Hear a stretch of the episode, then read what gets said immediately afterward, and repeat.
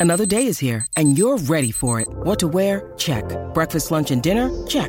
Planning for what's next and how to save for it? That's where Bank of America can help. For your financial to-dos, Bank of America has experts ready to help get you closer to your goals. Get started at one of our local financial centers or 24-7 in our mobile banking app. Find a location near you at bankofamerica.com slash talk to us. What would you like the power to do? Mobile banking requires downloading the app and is only available for select devices. Message and data rates may apply. Bank of America and a member FDIC.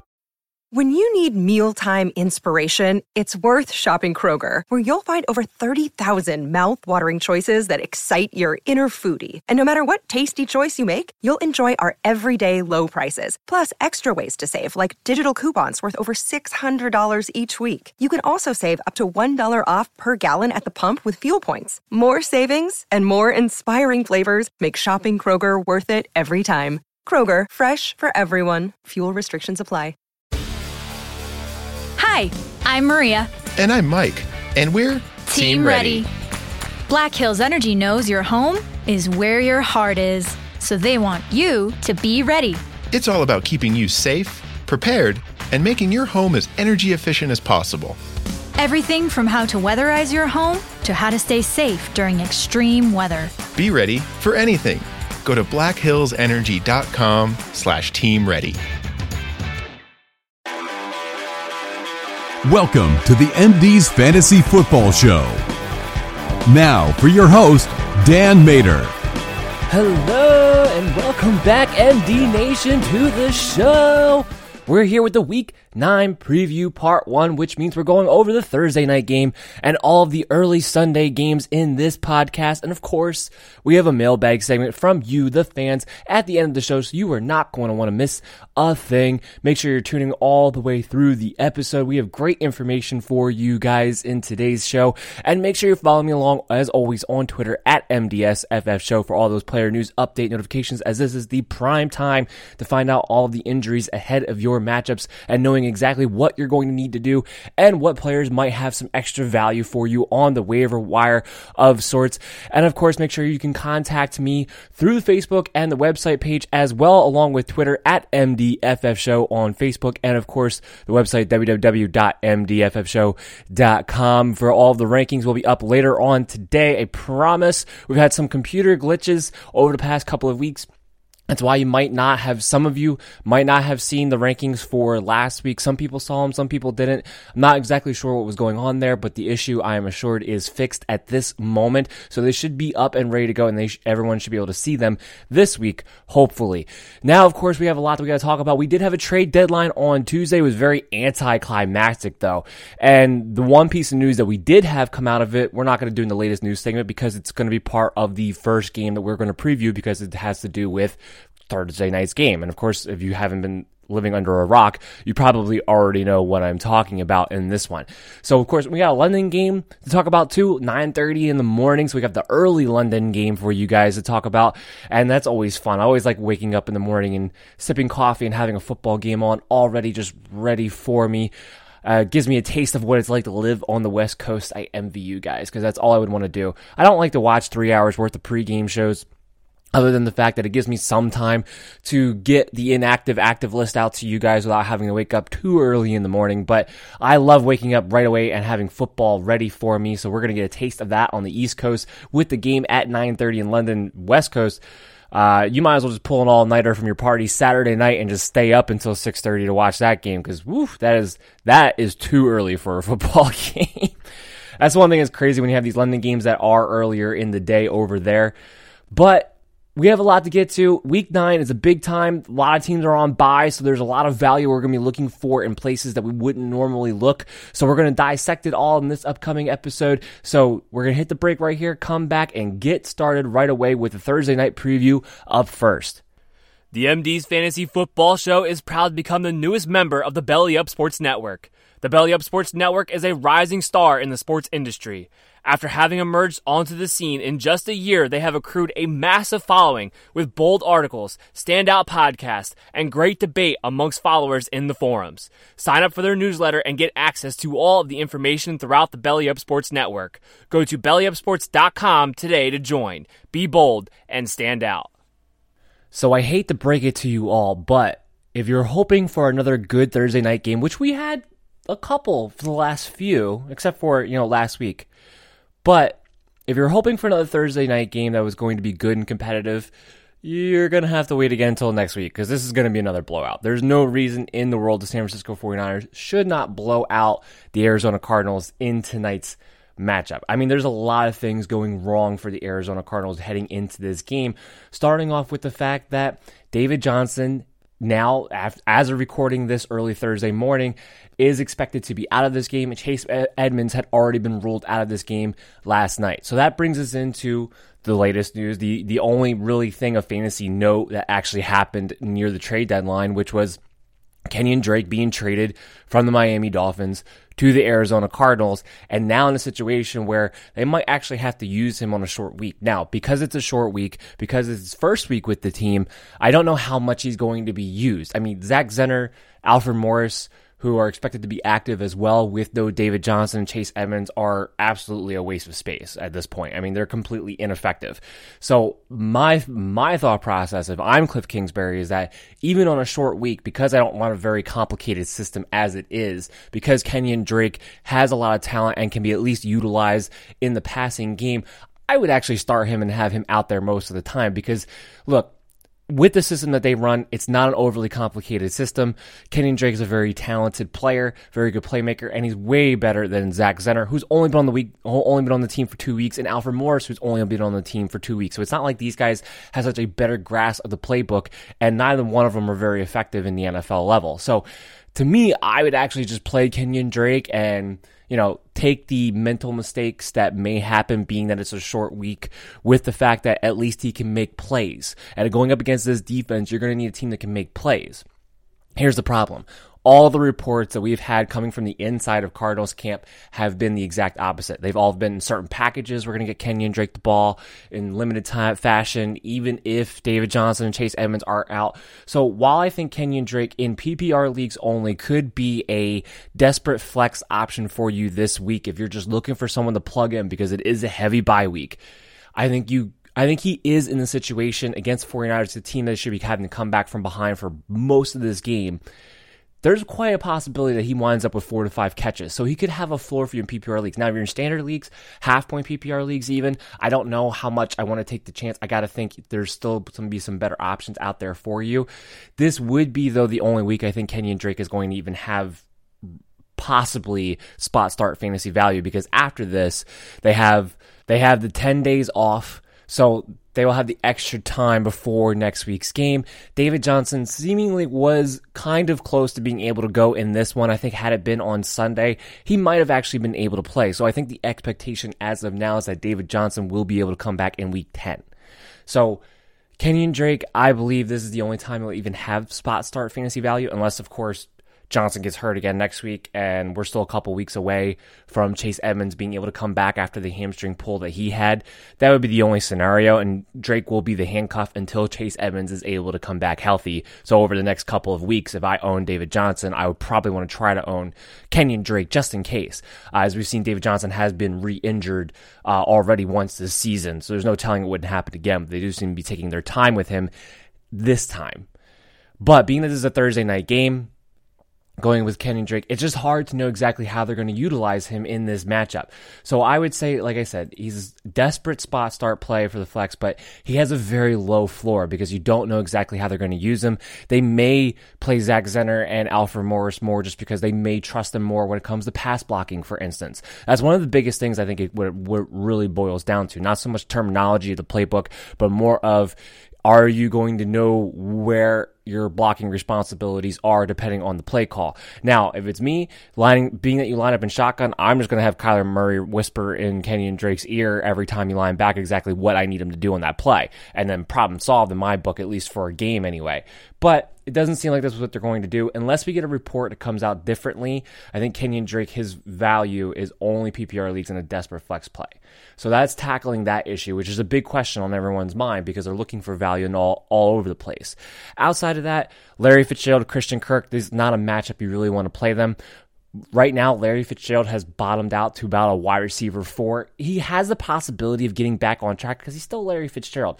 But this offense isn't throwing the ball as much. As they had earlier on in the season. And that's really what it boils down to because he was a guy who's benefiting off of the volume that these guys were putting up. And if that's not going to be the case anymore moving forward, while it's still an up tempo offense, if they're only going to be looking to average between 25 to 30 throws, then Fitzgerald's really nothing more than a wide receiver four in PPR leagues, even. Standard leagues, I think you can possibly even move on from him depending on what you have available to you on your waiver wires.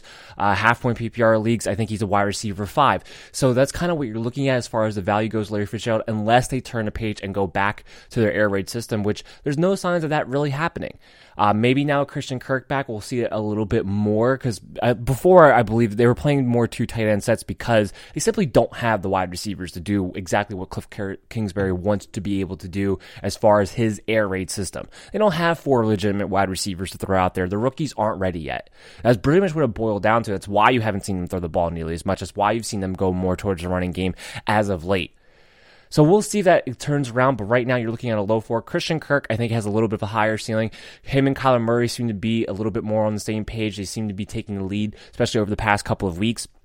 PPR leagues, he has more of a higher floor. I think he's more of a higher end wide receiver four, low end wide receiver three. I think he's nothing more than a flex play though in a PPR league. Maybe if you play three receivers and you have on your on buy, he can maybe give you a floor play and uh, half point PPR leagues too. Standard leagues, especially in this matchup, I don't know how much I want to touch him because thinking about the PPR leagues, like I can guarantee he's probably going to get somewhere between five to seven receptions in this game. So I'll have a floor based off of that. But I, I honestly, right now, I don't have him getting any more than 60 yards against this 49ers defense right now. This could really be a blowout city. This could be a game where you see the, entire Arizona Cardinals offense just be completely ineffective. So I'm staying away from them. I'm so really at the end of the day, I would say if you have better options, I would probably stay away from the Cardinals offense altogether if if you can help it. On the 49ers side of the ball, we have some interesting things going on at the running back position there too. Matt Breida is going to be a game time decision. Raheem Mostert is going to be a game time decision, and Jeff Wilson is going to be a game time decision. Now, of the three, it sounds like Jeff Wilson is the one who's most likely to be active, but we could see Matt Breida and Raheem Mostert. Although these guys, those two have not practiced at all this week, so I would be a little surprised, quite frankly, against the Arizona Cardinals, a team you don't really have to push it, if both of them wound up being active. I could see maybe of the two, I would say I think Mostert has a better chance of being active than Matt Breida. But I wouldn't be surprised if both wound up being inactive and Jeff Wilson was the backup to Tevin Coleman. Now, why is this important? Well, whoever the second running back is in the 49ers, especially against the Arizona Cardinals, has flex value tonight in any scoring format. We all know this. We all know he's going to split, the, split up the carries, especially if a second running back he's going to be able to go to. Now, if something happened and all three of these guys could not go tonight, Tevin Coleman's looking at top three RB1 potential this week against the Arizona Cardinals in a situation where he might be getting all those touches coming off of a big week, showing how good he is in this system, showing how much he's made for this system. Uh, skies would be the limit for him tonight's game if nobody comes back. But I do expect at least one of these guys to be active. Like I said, my money being more on Jeff Wilson. And he would be a flex player that you can go ahead, pick up, and I think plug in in a spot start on these bye weeks for you if he is the only one who's active of the three because he'll get his touches. And in his situation, Shanahan's shown that he'll even trust him in goal line situations as well. I still think it would be Tevin Coleman predominantly in those situations in this game, but if they blow them out and it's the second half, I wouldn't be surprised if Jeff Wilson just takes over at some point. So keep that in mind. Whoever the second running back of the 49ers is will be a flex value tonight's game. So we'll just have to keep a watch on my Twitter feed at MDSFF Show for that player news update notifications as I will be on top of that all day long. Now, as far as outside of the running game, what do you want to do? Well, Emmanuel Sanders, I think if you have him on your team, you continue to play him as a wide receiver three. The one good thing going for him in this one is that they do tend to move him around. So I don't expect him to see Patrick Peterson the entire game. This isn't a great matchup for him, though, because Peterson, I think at this point, can easily take away Emmanuel Sanders if they predominantly play him on the outside. But if you have him, against the Cardinals, you're playing him as a wide receiver three as a flex option, depending on how your league is set up. So I do think that you can go in that direction. Outside of that, George Kittle, of course, you're starting him. That's it. I mean, going against the Cardinals, 49ers, there's there's nobody else who's even fantasy relevant on a week to week basis. This is an offense that's just so run first right now. Jimmy Garoppolo's still not throwing the ball enough to be considered a streaming option. Nobody else on the 49ers wide receivers is doing enough on a consistent basis to be able to trust them in any matchup, no matter how good. So right now you're just you're leaning on George Kittle, you're leaning on Tevin Coleman, and maybe possibly whoever the second running back is in tonight's game, and you could play Emmanuel Sanders who should have a decent floor for you in this matchup, but I wouldn't have a high expectation as far as what his ceiling could possibly be. Next game up we're going to talk about is the London game 9:30. We got the Houston Texans, we got the Jacksonville Jaguars in this matchup. Deshaun Watson, I know there's been a lot of talk about his eye. He's going to be fine. He's going to play. On the Jacksonville side of the ball, as far as injuries go, Dede Westbrook, who got knocked out of last week's game, has been practicing yesterday and today. He's expected to go. DJ Chark, who popped up on the injury report yesterday with a quad injury, did practice in limited capacity yesterday is expected to also play on Sunday. So more of a precaution than anything else with him. It sounds like they're all going to be back. And I'm playing all Jaguars against Houston Texans. Look, their secondary is already atrocious and banged up due to injury. And now no JJ Watt, not only does that take away the possibility of the Texans pass rush, but it also immensely increases the ability of the Jaguars to be able to run the football in this game. So Leonard Fournette, top five running back this week in any scoring format. Gardner Minshew, top level streamer this week. Uh, Dede, DJ Chark, both guys I think you can play this week. Both of them going to I, DJ Chark I think is a wide receiver two this week. Dede Westbrook is a high end wide receiver three with some upside if he were to get a big play in this one. But these are all guys that you can go ahead and start without hesitation against Houston Texans this week. On Houston's side of the ball, obviously you start your studs: Watson, DeAndre Hopkins, uh, Carlos Hyde. I would start him as well. I know Jacksonville's actually been pretty decent against the run as of late, but I don't expect this game to get away from any one team. We could see quite a few points in this game, especially being in London, especially the way these two teams are built and playing right now. But I do think it'll be within a score. It'll be close for most of it. Carlos Hyde will get worked in. Duke Johnson, you still can't trust what his what his production is going to be. Yes, this is a game where you can conceivably see that he would be involved in the passing game, but we've seen games where it's been that way before, and because they don't always throw it to the running back, he winds up getting left out. Now, as of late, he's been worked in a little bit more. This is true, but still not enough for me to feel comfortable being able to play Duke Johnson in a flex situation.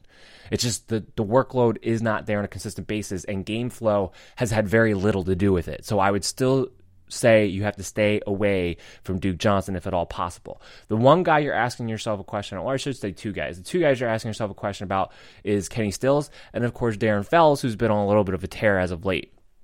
Darren Fells to me is if you are truly desperate at the tight end position and there's just nothing on your waiver wire and you're just looking for somebody who might have the possibility of scoring a touchdown, I could play Darren Fells. But like I've said before, him and Akins have been going back and forth most of this season. You don't know which one it's going to be on any given week. So they've been cutting into each other enough where I can't trust either of them. But right now, it is so desperate to tighten position, especially on a heavy bye week like this week, that you might just have to say, you know what? You scored the last two weeks. I'm going to see if you can continue your hot streak and you can go ahead and play them. That would be my one advice to you. It's a total shot in the dark. But just keep that in mind. But if you have no other option, it's you could do worse. I mean, at least he's presented you the opportunity of having that. You know, he's on the field a lot because he's a very good blocker and he helps them out with Carlos Hyde in the run game. So he's going to be there when they go in the red zone. So you know that's a possibility for him to fall into the end zone. So for that reason, I do believe that you can take a shot in the dark on him if you're in that situation at the tight end position.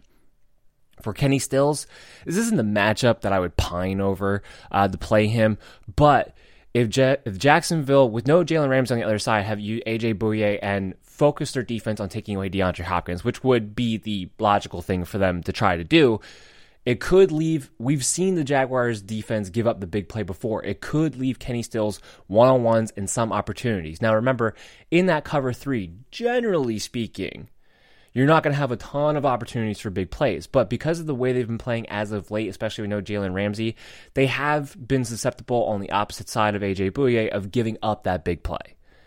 So this is a game where if you need to take a home run threat, take a flyer on somebody, I think you can play Kenny Stills. I'm not wavered by the underwhelming performance of a week ago, the disappointing performance that people were playing him for last week against the Oakland Raiders. I'm not discouraged by that It's games like this where you have to keep in mind that second wide receiver becomes more valuable when the wide receiver one has a tougher matchup against a corner, which is what happens in this game. DeAndre Hopkins has a tougher matchup, which means that second wide receiver is the guy who's going to have the mismatch. Against Oakland, DeAndre Hopkins got fed the ball like crazy because no one on Oakland can stick DeAndre Hopkins.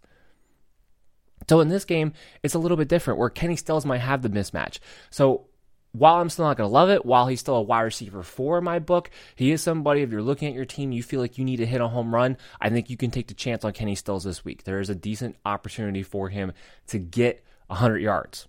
It might only be on four catches, but he's going to have that opportunity. Just keep that in mind. I don't think that's a bad play this week. Next game up we want to talk about here is the Washington Redskins and the Buffalo Bills. Now, what do we have here? We have a terrible game for fantasy purposes. That's that's number one. But let's dive into it a little bit deeper.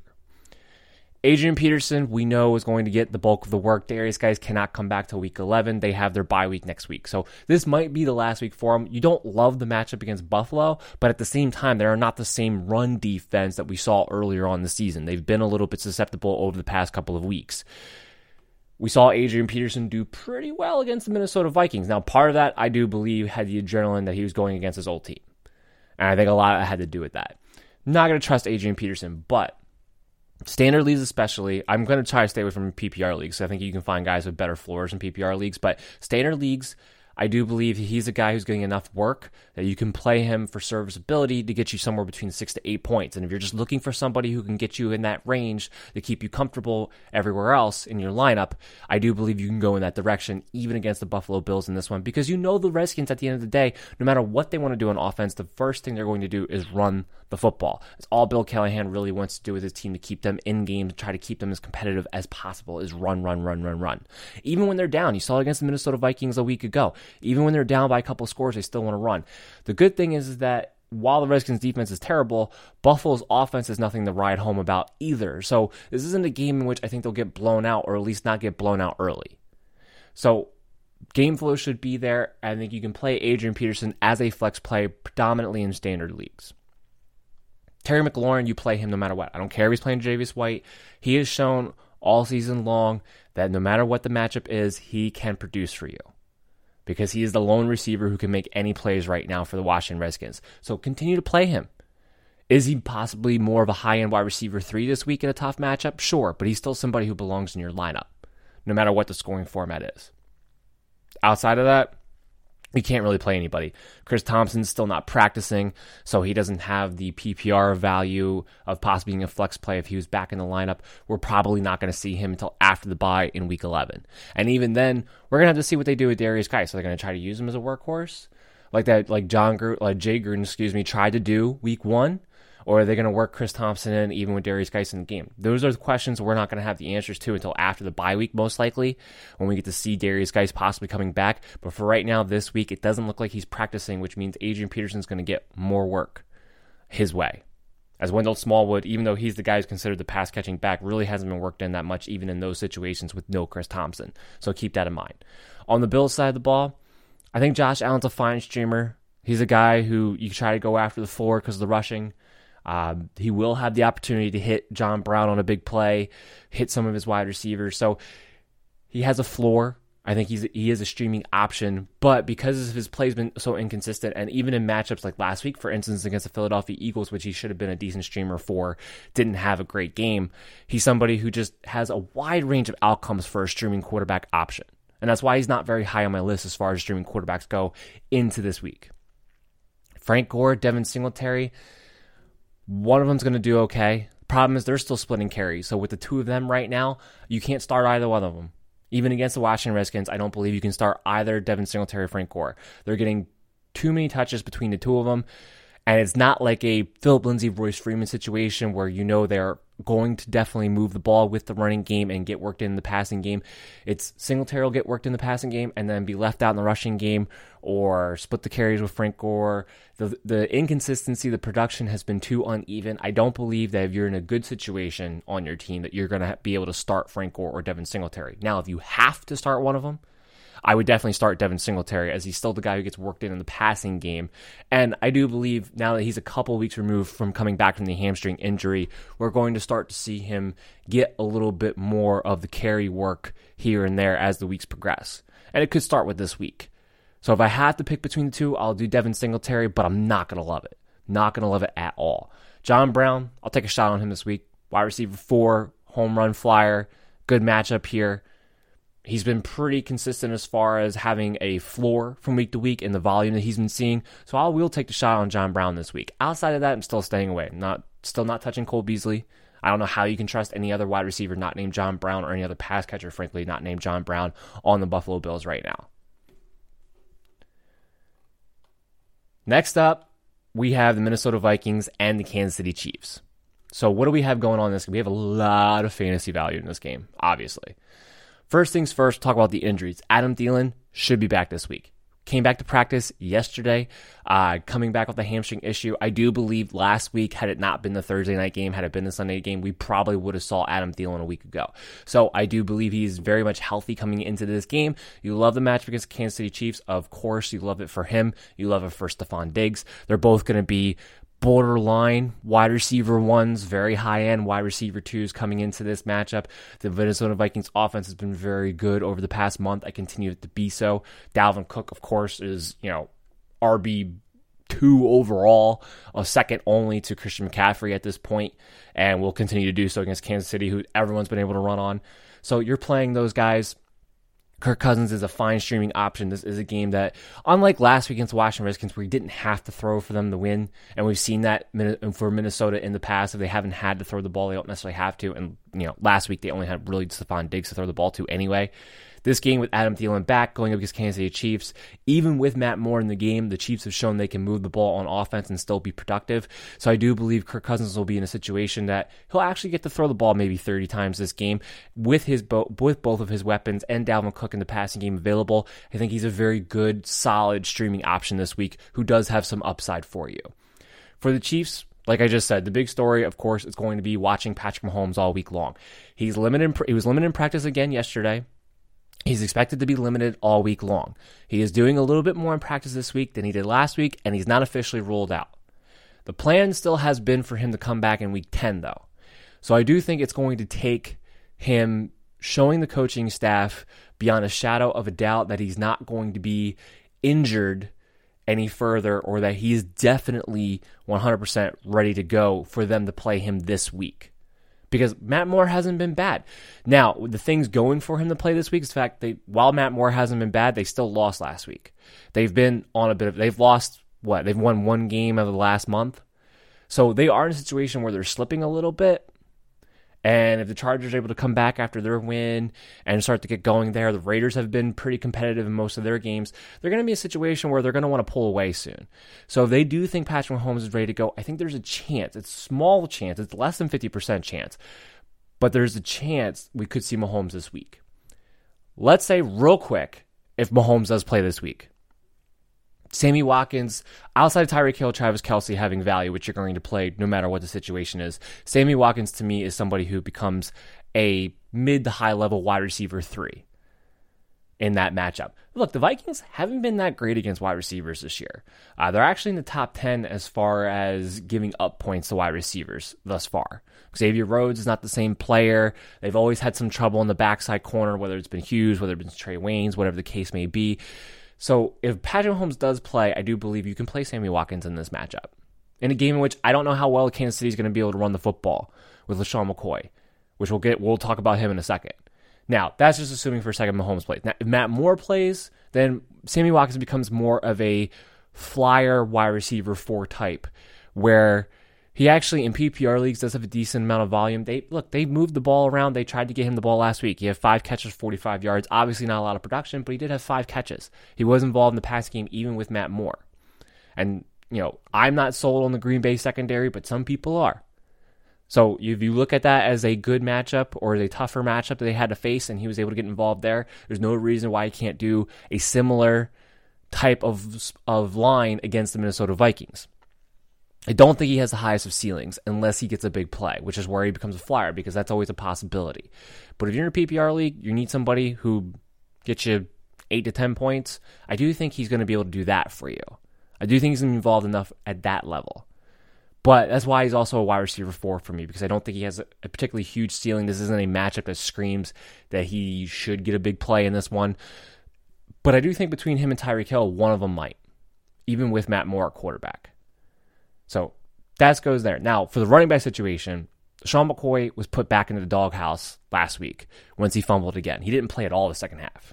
It was all Damien Williams and Darrel Williams. That was it. McCoy wasn't out there again. So the question is, like last time, is he just put in the doghouse for the rest of that game and they come back this week and start him again as the main rusher? Or because the last time this happened, they went into the, the bye week. No, I'm sorry. Last time this happened, it was a Thursday night game. They had the extra 10 days to for him to work himself out of the doghouse again before the next matchup. Andy Reid's the type of guy where usually, especially with guys like LeSean McCoy, if he puts you in the doghouse, he will give you the opportunity the following week to respond. And while Damien Williams was okay running the ball, he still showed that he's inefficient as a runner overall. LeSean McCoy is still their best runner. So it remains to be seen. I think it leaned towards LeSean McCoy getting his main rusher job back, but it's still a three headed monster. He's still not going to get more than 12 to 13 touches, most likely. So that makes him nothing more than a low end flex play because, frankly, the volume is not there enough in a tough matchup against the Minnesota Vikings that a lot of teams have not had success running the football on. I don't know how much you can trust McCoy this week. If Patrick Mahomes were to play and he's the main rusher, different story. Different story. Then I think he is a solid flex play in that situation because I think he has a decent chance to score in that situation. But if it's going to be Matt Moore, I mean, he's he's he's a spot start if you need him because you're hurt by bye weeks. That's pretty much it. We don't know exactly what his role is going to be if he's worked himself out of the doghouse, how much more now Damien Williams or Darrel Williams might be involved as a result. We don't know any of that. So I lean towards he'll get another chance. But we've also seen now that you have to worry about him fumbling because if he fumbles again, he might get sent back to the doghouse again for the rest of the game. We've seen that twice happen now, where he's fumbled and then didn't play after that. So that's something you're going to have to keep in mind as well. Because if Mahomes plays, solid flex play. If not, just a spot start if you need him to. Because I do think he'll get his role back for at least the beginning of this game. Mary redeemed a $50,000 cash prize playing Chumba Casino this year. I was only playing for fun, so winning this was a dream come true. Chumba Casino is America's number one social casino experience. It's serious fun. With over 80 casino style games to choose from, you too could win life changing amounts of cash. Be like Mary. Log on to chumbacasino.com and give them a whirl. That's chumbacasino.com. No purchase necessary, void, or prohibited by law. 18 plus. Terms and conditions apply. See website for details. The voice in the preceding commercial was not the actual voice of a winner. Hi, I'm Maria. And I'm Mike. And we're Team, ready. Black Hills Energy knows your home is where your heart is, so they want you to be ready. It's all about keeping you safe, prepared, and making your home as energy efficient as possible. Everything from how to weatherize your home to how to stay safe during extreme weather. Be ready for anything. Go to blackhillsenergy.com slash team ready. We're going to take a quick break, come back on the other side. We have a few more games to preview, and of course, we'll still have the mailbag segment coming up, so don't go anywhere. The MD's Fantasy Football Show is now partnered with the Unwrapped Sports Network. Unwrapped Sports Network has a top notch sports blog covering all sports all the time with a team of talented writers. You can also visit their podcast page to listen to this show and several others covering multiple sports. Sign up for their newsletter and never miss a thing at unwrappedsports.com. Again, that's unwrappedsports.com. Coming out of the break, we have the game of the century to talk about. The New York Jets and the Miami Dolphins. Haven't you guys heard? This is going to be the greatest game of all time. it's the Adam Gase revenge game that nobody cares about. Look, Adam Gase is an idiot. We saw that at the trade deadline. There's absolutely no reason in this world Le'Veon Bell, Jamal Adams should have been on the trade market. Period. I don't care if they were trying to ask for a king's ransom. It does, it does not matter. I mean, this guy is beyond stupid. Should not be an NFL head coach. Of all the people who should be fired right away or fired after their first year with a new team, it should be him. It's not going to happen, but it should be.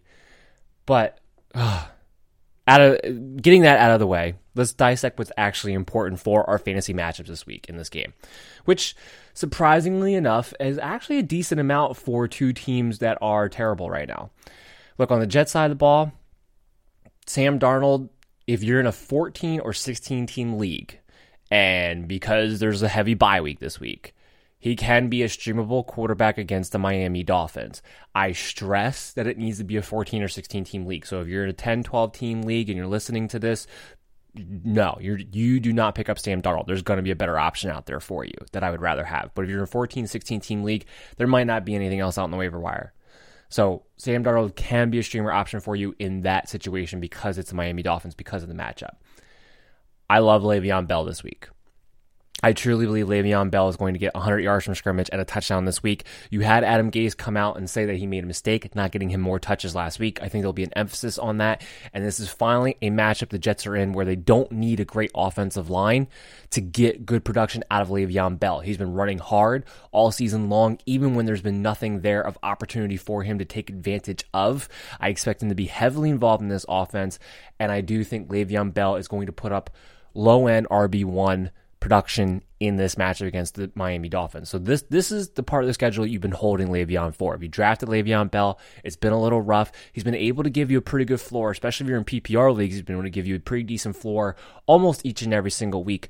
But this is the part of the schedule you've been waiting for. For the next six weeks, they play terrible run defenses. So this is where you expect Le'Veon Bell to finally give you a return on your investment moving forward. Robbie Anderson. Look, all you're playing as a Dolphin, so all of the Jets wide receivers are going to have some upside attached to them. Even Demaryius Thomas, who has been worked into this game and suddenly been having getting heavily targeted the past couple of weeks, even he has some value heading into this matchup.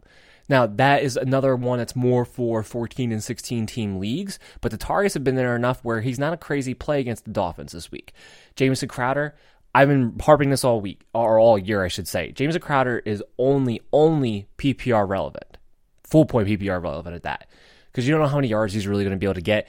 He's never going to be a guy who's going to have an actual opportunity to score. If he does score, it's going to be by accident. So he's just purely a PPR option, but he does have PPR ability this week. You can play him in the flex. He is a higher end wide receiver four, low end wide receiver three, who you might be able to plug in this week due to bye weeks. That's a possibility. You know, Adam Gase wants to go to the slot receiver. I do think Adam Gase is going to have a level of aggression against his old team, so I don't think he's going to pack it in and go total conservative this week either. So I think you, I think you could see Crowder in there. I think you're going to see Sam Darnold uh, check the ball down. We still don't know if Chris Herndon's going to come back this week. He did practice in limited capacity yesterday, but he practiced in limited capacity all week long last week and still wound up being inactive. We don't know how he's progressing. We can't get much information out of the Jets. All we have to do is watch the practice report, which we will, but there's been no difference since last week, so we don't know if he comes back this week or not. So you may have to wait a little longer before he can be a streaming tight end option. Even then, if you're and part of MD Nation, you shouldn't be streaming him because you know you know Chris Herndon's not going to do anything for you because he does not does not fit the system. But is desperate a tight end? Good matchups to come. I get it. If you're like, hey, I got to do something. We'll talk about that when we actually know he's going to play this week or if he starts to play next week or what have you. As far as Robbie Anderson goes, the only way I can play him is if you're just in a situation where, like, look, I need to take a shot on somebody hitting a home run. No Xavier Howard. Miami Dolphins secondary is going to be right for the picking. Anderson could get a big play in this game. The, the matchup will be there. Uh, Sam Darnold's not going to see a lot of pressure. So there's a decent chance he'll be more comfortable in the pocket throughout this game, which usually gives him the couple extra second or two to take a shot once in a while to Robbie Anderson. I'm not gonna love it. I'm not gonna trust the volume. He's gonna have no floor for me. It's either gonna he's either gonna boom or he's totally gonna bust. There's gonna be no in between. So if you're playing Robbie Anderson, it's because you have to have a home run threat in your lineup this week. Otherwise, I'm staying away. He's the one receiver I'm staying away. The the work just hasn't been there. Just hasn't plain and simple. So only if you have to take a home run threat do you play Robbie Anderson. As far as the Dolphin side of the ball goes, uh, Ryan Fitzpatrick, kind of the same thing as Sam Darnold. I, I mean, look, if you're in a league where you get heavily penalized for interceptions, Probably not. I, even in your 14, 16 team league, I probably still wouldn't stream Ryan Fitzpatrick in that situation. But if you only say get a minus one, or if you're in some leagues where you don't get negative points for turnovers, I think Fitzpatrick could have a decent game. I mean, I think 300 yards and a couple touchdowns is very possible against this Jets secondary. The receivers for the Dolphins have been pretty good. Parker and Preston Williams have played well this season. They really have against all odds. So I don't think it's an impossibility that these guys could have a decent game. I think DeVante Parker and Preston Williams are both wide receiver fours with flex appeal in certain situations, in spot star situations, depending on what is on your team, depending on what buys, what injuries you're dealing with. I, look, the Jets don't have a secondary right now. They're going to blitz. Fitzpatrick typically will throw the ball up in a blitz and try to go for a big play. I like DeVante Parker more than Preston Williams, obviously, because he's the one who's been getting into the end zone and making more of the big plays. But they both have been giving between seven and nine targets almost every single week. So the volume's there where they can have a decent floor for you, especially in PPR leagues. So I think they're both kind of in that category where they could be fantasy relevant for you. Parker, I think you can have him be fantasy relevant in almost any scoring format. Preston Williams, I would lean more towards if you're in a PPR league, I'll look at him. Half point PPR league, I'll look at him. I'm not going to play him in a standard league though because he just he hasn't scored touchdowns, especially over the past month or so. So I would lean towards DeVante Parker, where I would play. I could maybe play Parker if I needed to in a standard league. Now, obviously, these are options you don't love, but that's what we talked about heading into this show. There's going to be options, there's going to be value you're going to be looking for in places you wouldn't normally look, and it's going to be this way from week nine to week twelve because they're heavy bye weeks coming up with a lot of really good teams. So that's what you have to look at in those situations.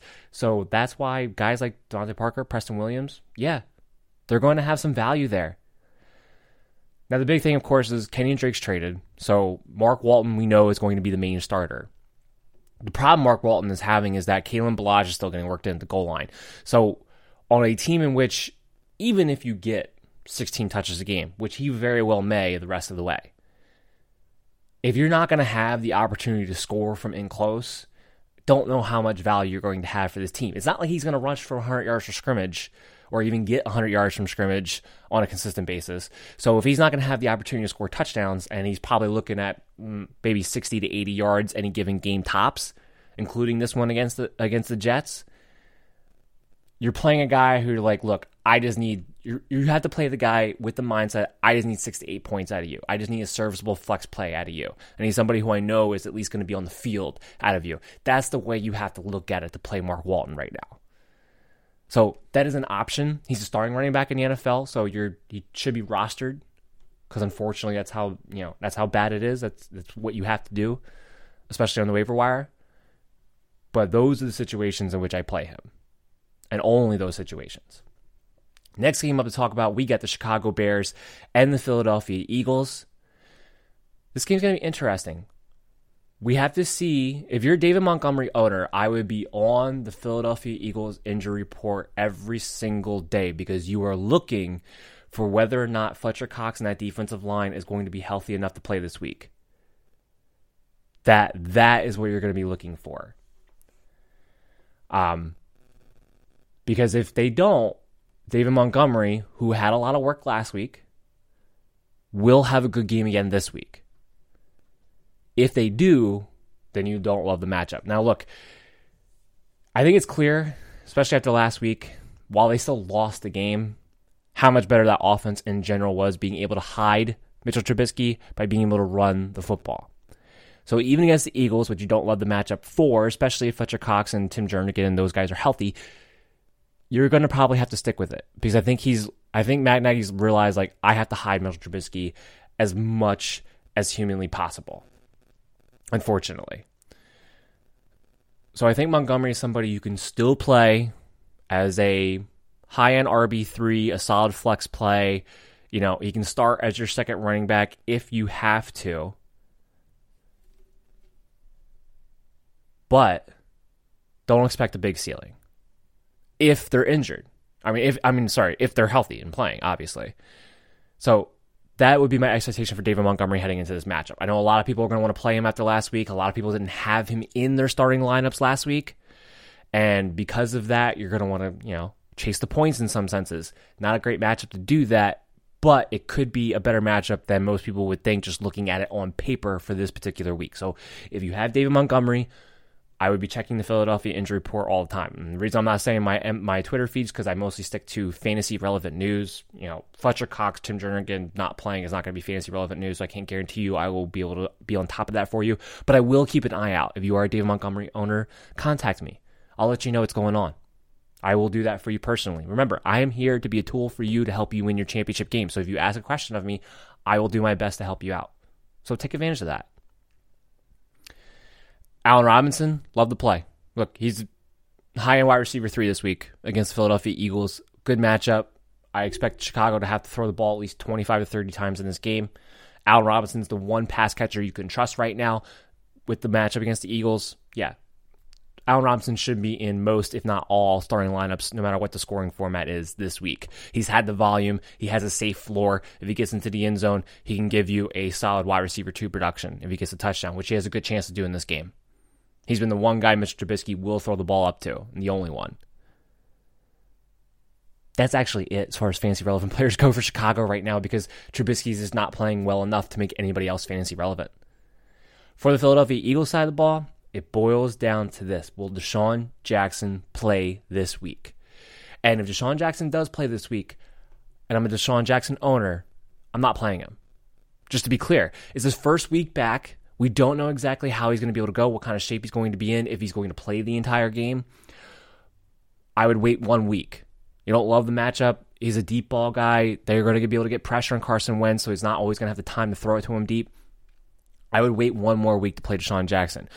But the reason why it's so important for him to come back this week is because if you have the threat of DeSean Jackson, if you actually have some speed on this team, a guy who can possibly threaten you to at least take the top off the defense, all of a sudden the cloud coverage Alshon Jeffery's been seeing goes away. So now his matchup gets a lot better, especially against a Chicago secondary that's not overly impressive to you. Carson Wentz's ceiling goes way up because now all of a sudden all the intermediate stuff opens up for him, and he has the possibility of hitting the deep ball down uh, the deep ball down the field, which he throws a really good one of, and hasn't been able to utilize that part of his game because he has no speed on that Eagles offense right now, none. So it's vital DeSean Jackson comes back for this team for all the other fantasy relevant players. It opens up things for the running game. But you like Jordan Howard a lot this week. He's probably going to get some extra work, whether Miles Sanders is able to play or not, who did not practice yesterday because of a shoulder injury. There is some optimism that he will play, but even if he does, if he's banged up, I think Jordan Howard's going to get probably 15 carries in this game. If he does that, along with the fact that you know he's going to be involved in the red zone, I think he's somebody who can play as a high end flex play this week, at the very least. Possibly a spot star RB2 for you, depending on if you're, you know, bye weeks so I think that's what you're looking at here in this instance. If Miles Sanders plays, I think he's a PPR flex. That's about it. That's about as far as it goes. Um, I don't really love the match against Chicago. Running backs in the passing game don't typically do as well against Chicago. You can run a, at them for sure, but they have fast enough linebackers where running backs in the receiving game haven't been overly productive. So that's where I would lean off of Miles Sanders. But if he doesn't go, Darren Sproles will come into that role. You're not going to play Darren Sproles. But just to kind of keep that in mind, Sproles would be the guy who takes over if Sanders cannot go. I would play Alshon Jeffery with confidence if DeSean Jackson plays.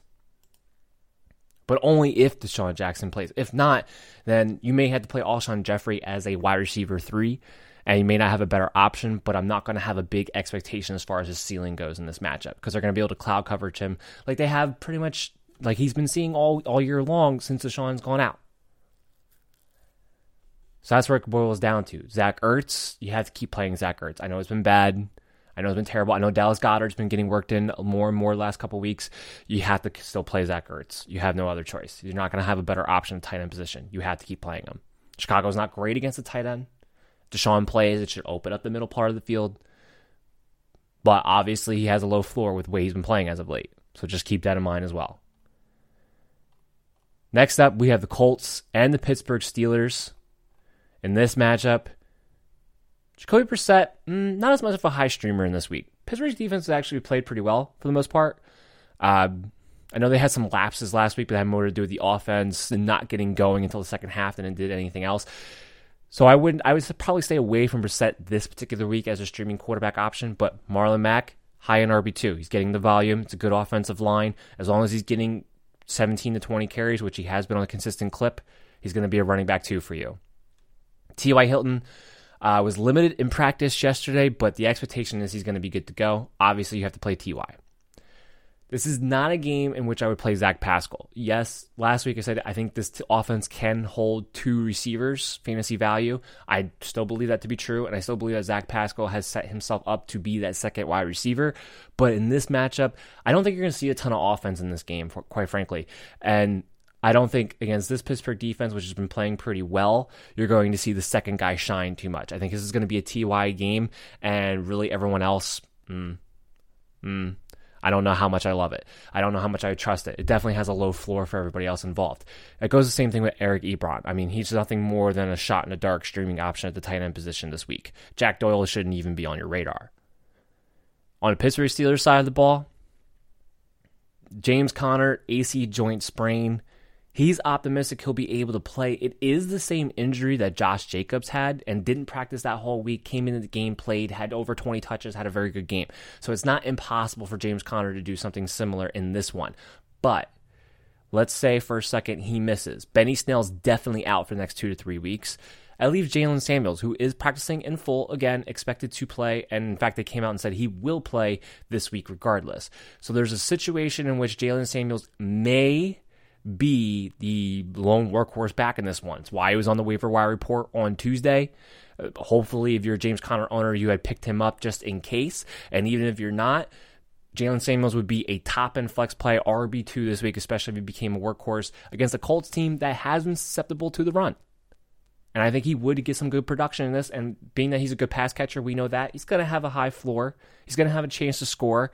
So, yeah, Jaylen Samuels would be an RB2 if Conner can't go we'll have to see. We have to wait and see what happens. We're not going to really know probably clearly until Friday, until tomorrow. So just make sure you're following me along on Twitter at MDSFF Show. It's going to be one of the things that I am definitely going to be watching incredibly closely as as the week progresses. As far as everybody else, Juju Smith Schuster, you play him. Diontae Johnson, if you want to take a chance on the flex position because you're, you know, injuries, buys are a problem for you this week, you can. Yes, he scored the touchdown on a busted play, but he scored touchdowns whenever Mason Rudolph has played. That's something you can't really ignore. Even if it's been slightly by luck, if you're out there, you're scrounging on the waiver wire, you need somebody to give you some pop, he's done it as long as Mason Rudolph has played. Rudolph will play again this week. So I think Diontae Johnson is a sleeper dark horse that you can take a shot on if you're in that situation that you need to take a shot on somebody. He is an option for you. Vance McDonald, I like him more than Eric Ebron as far as a streaming tight end goes, but he just working back from the injuries and as far as that offense is going, he just hasn't been involved enough for me to trust him. But if you're desperate for a streaming option, he is somebody who at least Mason Rudolph has shown in the past he will go to if given the opportunity to do so or if in a situation to do so. So it's not impossible that he will have a decent output or at least have a chance to score a touchdown. So keep that in mind as well. Next up, we have the Tennessee Titans. We have the Carolina Panthers. This is the last game that we're previewing for the early Sunday games. And in this matchup, fantasy relevant news obviously, Derrick Henry, high on RB2. Might even be an RB1 this week with some of the buys that we have, but he's going to have the workflow. You just saw Tevin Coleman rip off runs like crazy against Carolina. I, I don't think it's going to be to that effect. Carolina does have a decent defense, especially against the run. Uh, that was just a game in which the 49ers just came out and, and dominated. But obviously, Derrick Henry, you're going to start him. Question really becomes with the wide receivers. I don't think Ryan Tannehill is a big time stream this week. Like I said, Carolina's defense isn't bad. Um, last week we did saw we did saw him throw for three touchdowns, not very many yards though. I I would stay away from Ryan Tannehill if you possibly can. It's another situation, though, where he does fall in the same category as Sam Darnold this week, where if you're in 14, 16 team leagues, he can be that low end level streaming quarterback option for you if you just have no better options. Like, because he does offer you an opportunity to get you 20, 40 yards rushing. He can get you a floor. Um, I do think he'll throw for a couple touchdowns in this one. Who it'll go to, we don't know. We'll get to talk about that in a second. But that's why I think in those situations he could be viable in a 14 to 16 league only. You know, obviously again if you're a 10 12 team league ignore that. You know, don't don't go ahead and pick up Ryan Tannehill. You will have a better option, I promise you. As far as Corey Davis and AJ Brown go, Um, I still think AJ Brown has the higher floor because of the two. I'm going to think that he has the better chance of scoring a touchdown than Corey Davis does. So that's kind of what it boils down to there for me. Uh, this isn't a secondary that scares you by any stretch of the means, but this is also a game in which I think it could see low scoring uh, opportunities. I don't think it's going to be a particularly high scoring game. I wouldn't be surprised this game would tapped out at the high 20s for, uh, I'm sorry, low 20s for both teams, even even makes it into that. I think you're going to see a lot of running, a lot of ground and pound, a lot of defense in this game in general. So I would think there's better options for you for AJ Brown and Corey Davis. But if you have to play one of those two, I do like AJ Brown's floor a little bit more because I just like him to be able to score a bit more than Corey Davis right now. And I do think one of them is going to score a touchdown in this game, but knowing which one it is, I think is going to be beyond you. So this is a situation where, unfortunately, because of the bye weeks, you want these guys to have value, as they are the top two receivers of their team, and they've had some success so far. But there hasn't been enough consistency as far as our output goes to know which one to trust. I mean, really not. So I would look for better options than Corey Davis and AJ Brown. Would try to avoid that if I possibly can. If Delanie Walker doesn't go, Jonnu Smith has to be a tight end who's on your radar this week. Has to. I don't love it. I've compared him to Jared Cook a bunch of times. I wouldn't be surprised if he doesn't have another good game the rest of the season after having a good one last week. But it doesn't change the fact that he's shown to have a pulse, which is pretty much what you're looking for at the tight end position right now. And as a result, he has to be on your radar if you're in a desperate streaming tight end situation. So that's what you're looking at there. On the Panthers side of the ball, obviously Christian McCaffrey, number one running back, will continue to be so. This is a tough match against Tennessee. It was a tough match against San Francisco too. It still didn't matter. He's matchup proof you're good to go. DJ Moore still holds his high end wide receiver three value in PPR leagues because he's been getting the target share. He hasn't had a lot of games to go for 100 yards, hasn't had a lot of games where he scored a touchdown, but he has had a lot of games where he's getting seven to nine targets and receptions a game, getting somewhere between 70 to 80, 90 yards. And that's enough to give you wide receiver three production on any given week. So therefore, DJ Moore continues to have the value there. So he's still somebody who I can believe you can play, like I said, high end wide receiver three, low end wide receiver two, possibly in a week where there's not a lot of guys available to you. And that goes for all scoring formats because the floor is there. It just hasn't had much of a ceiling. And, you know, this isn't a great match against Tennessee either. Curtis Samuel, we don't know if he's going to play. If he doesn't play, Jarius Wright might have some full point PPR value as a spot flex start play in a desperate situation, but that's only if you're desperate because somebody else besides DJ Moore has to catch the ball, and I don't believe it's going to be Greg Olsen against Tennessee Titans this week. It's going to continue to be left out. So maybe in that situation, but again, that's another dark horse one that you're desperate streaming option for. We'll have to see about Curtis Samuel, who wasn't able to practice yesterday. There's still some optimism that maybe he'll be able to go on Sunday. Make sure you're following me along on Twitter at MDSFF Show for that player news update notification throughout the week as well. We'll know more about that probably tomorrow. We'll see if he's able to practice the capacity today, but I don't think it's going to matter today what he does. It's going to matter what he's able to do on Friday. As far as Kyle Allen, Cam Newton situation goes, Kyle Allen's going to start this week. We know this. I don't think he's out of the reason why Cam Newton was on my waiver wire report is because I don't think he's going to be the starter for the rest of the way. If they lose this game against Tennessee Titans, which I think there's a real possibility that happens, and he doesn't look great again, like he didn't look great against San Francisco 49ers, Cam Newton's going to be a starter next week. I can almost guarantee it. Almost guarantee it. I think they're waiting out one more week to keep saying Cam Newton's not 100% ready to go. We'll see if that's really the case or not. I think it's more if they want to give Kyle Allen one more shot to show if he can really be the future moving forward. If they lose this game, I guarantee you Cam's a starter next week. That's why I was saying pick up Cam this week if you're in a situation where you've been streaming quarterbacks, because if he is 100% ready to go, which I do believe at this point he is, then we should see him run more. So even though I don't believe truly at this point in his career with the shoulder surgeries he has had that he has the velocity to be a great passer for you anymore. But if he is 100% healthy, he will run the football again, and that will at least give you the floor, especially when you're a streaming option. So that is why Cam Newton's been there. I do think that's still an option. That wraps up our previews for the early Sunday afternoon games. We're going to take one last quick break. We're going to come back on the other side. We got a mailbag segment for you, and then we're going to close out the episode. The MD's Fantasy Football Show is proud to become a new member of Overtime Heroics. Overtime Heroics is a fantastic sports media platform for sports fans all around the world to come and participate in their extensive forums. And now with the merger of the Land Sports Network, the website will soon have great content available from extremely well-written articles to entertaining and informative podcasts from all sports for you to enjoy. All you have to do is register for free at overtimeheroics.com to participate. Again, that's overtimeheroics.com. It's time for the mailbag, everyone. My favorite part of the episode because this is when I can get to talk to the fans directly from MD Nation. You guys are the ones that make this show go. You guys are the ones that make this show worth doing. This is how I have a lot of fun. And this is why I always look forward to getting your questions and putting them on the show. Give you guys a shout out, give you some recognition for using it as a tool, and also being able to help you guys out with some questions you all may have. I usually try to select ones from people that I think a lot of people are going to be asking themselves either this week or down the road. So that way I can kind of encompass a large group of people that I think are popular questions. And starting with that, Smitty from Twitter, he came out and asked me fantasy impact of N'Keal Harry and Kareem Hunt rest of season. What do you think? So this is going to be a big question, especially with Kareem Hunt. Now we're getting closer. Week nine, he can come back, remember, in week 12. Uh, so this is somebody who a lot of people are going to be asking questions about, especially Nick Chubb owners. What do you expect out of Kareem Hunt? And my opinion on him has not changed since, really, frankly, the offseason. At best, he's looking at a 50 50 split. Nick Chubb has been very, very good.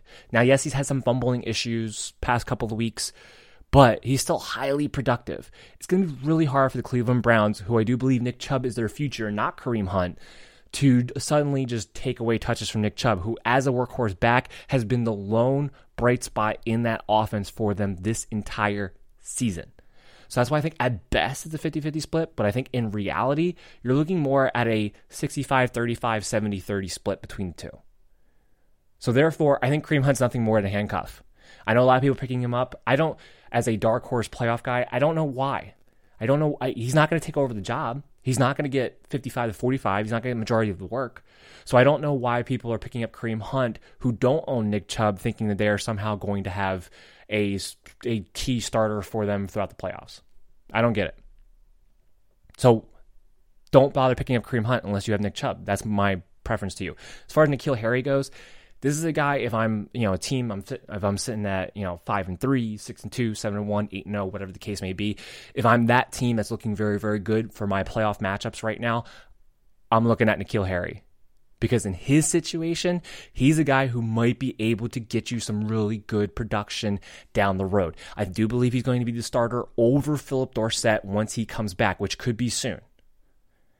So, given that and being that he is more of a bigger body target, being that the Patriots need a red zone threat right now because they don't really have one, he could wind up being that guy down the stretch.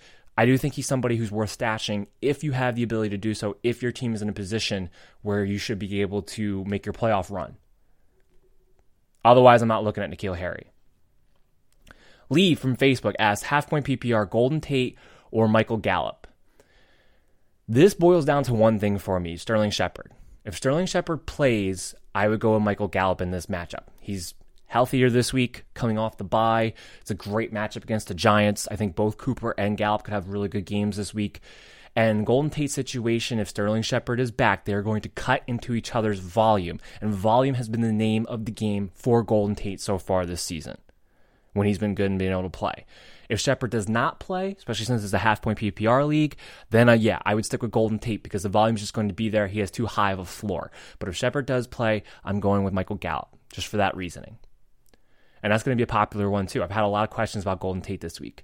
Luna from email, she asked me PPR league, Jamaal Williams or Sony Michel. This is difficult. And this is another one where it comes down to another player. It comes down to Davante Adams, right? Because if Adams plays, all of a sudden these extra targets that have been going to the running back position in general. I know Aaron Jones has been the one blowing up, but Jamaal Williams has been benefiting from this as well. In general, the running backs have been getting a lot more targets since Davante Adams has been out. If he's out again this week, then I do believe you can use Jamaal Williams, and I would play him over Sony Michel, who's playing against Baltimore in Baltimore on Sunday Night Football. It's not a great matchup for you there.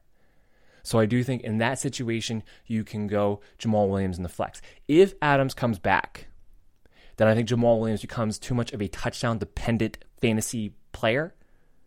And if that winds up being the case, I would maybe go towards Sony Michel because while he's also touchdown dependent as well, you at least know Michel's probably going to get somewhere between 17 to 20 carries even in this game because that's just he has gotten that every single week. And Isaiah Wynn has been designated to return. So he won't be back this week, but this offensive line is going to improve as we move forward. Ben Watson has already been helping them out a little bit. They get Isaiah Wynn back the next couple of weeks. So Michel's going to start playing better. But as far as this week goes, to me, it would come down to Davante Adams. If he plays, I probably lean towards Sony Michel, knowing I'm going to get a certain amount of work. If he does not play, then Jamaal Williams will be involved enough in the offense that I would take the chance in a PPR league that he's going to give me a higher floor and have more of a chance to actually score a touchdown than Sony Michel this week.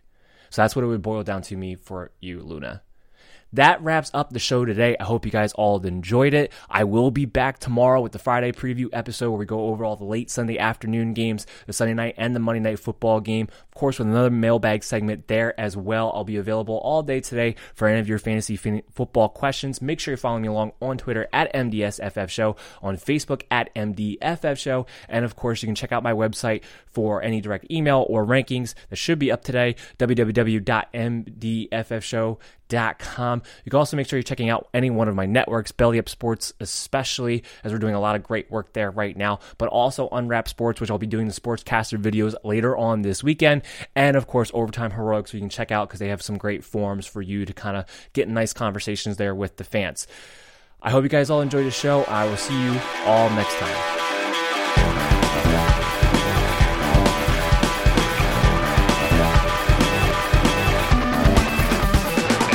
Thank you for listening to the MD's Fantasy Football Show. Mary redeemed a $50,000 cash prize playing Chumba Casino this year. I was only playing for fun, so winning this was a dream come true. Chumba Casino is America's number one social casino experience. It's serious fun. With over 80 casino style games to choose from, you too could win life changing amounts of cash. Be like Mary. Log on to chumbacasino.com and give them a whirl. That's chumbacasino.com. No purchase necessary, void or prohibited by law. 18 plus. Terms and conditions apply. See website for details. The voice in the preceding commercial was not the actual voice of a winner.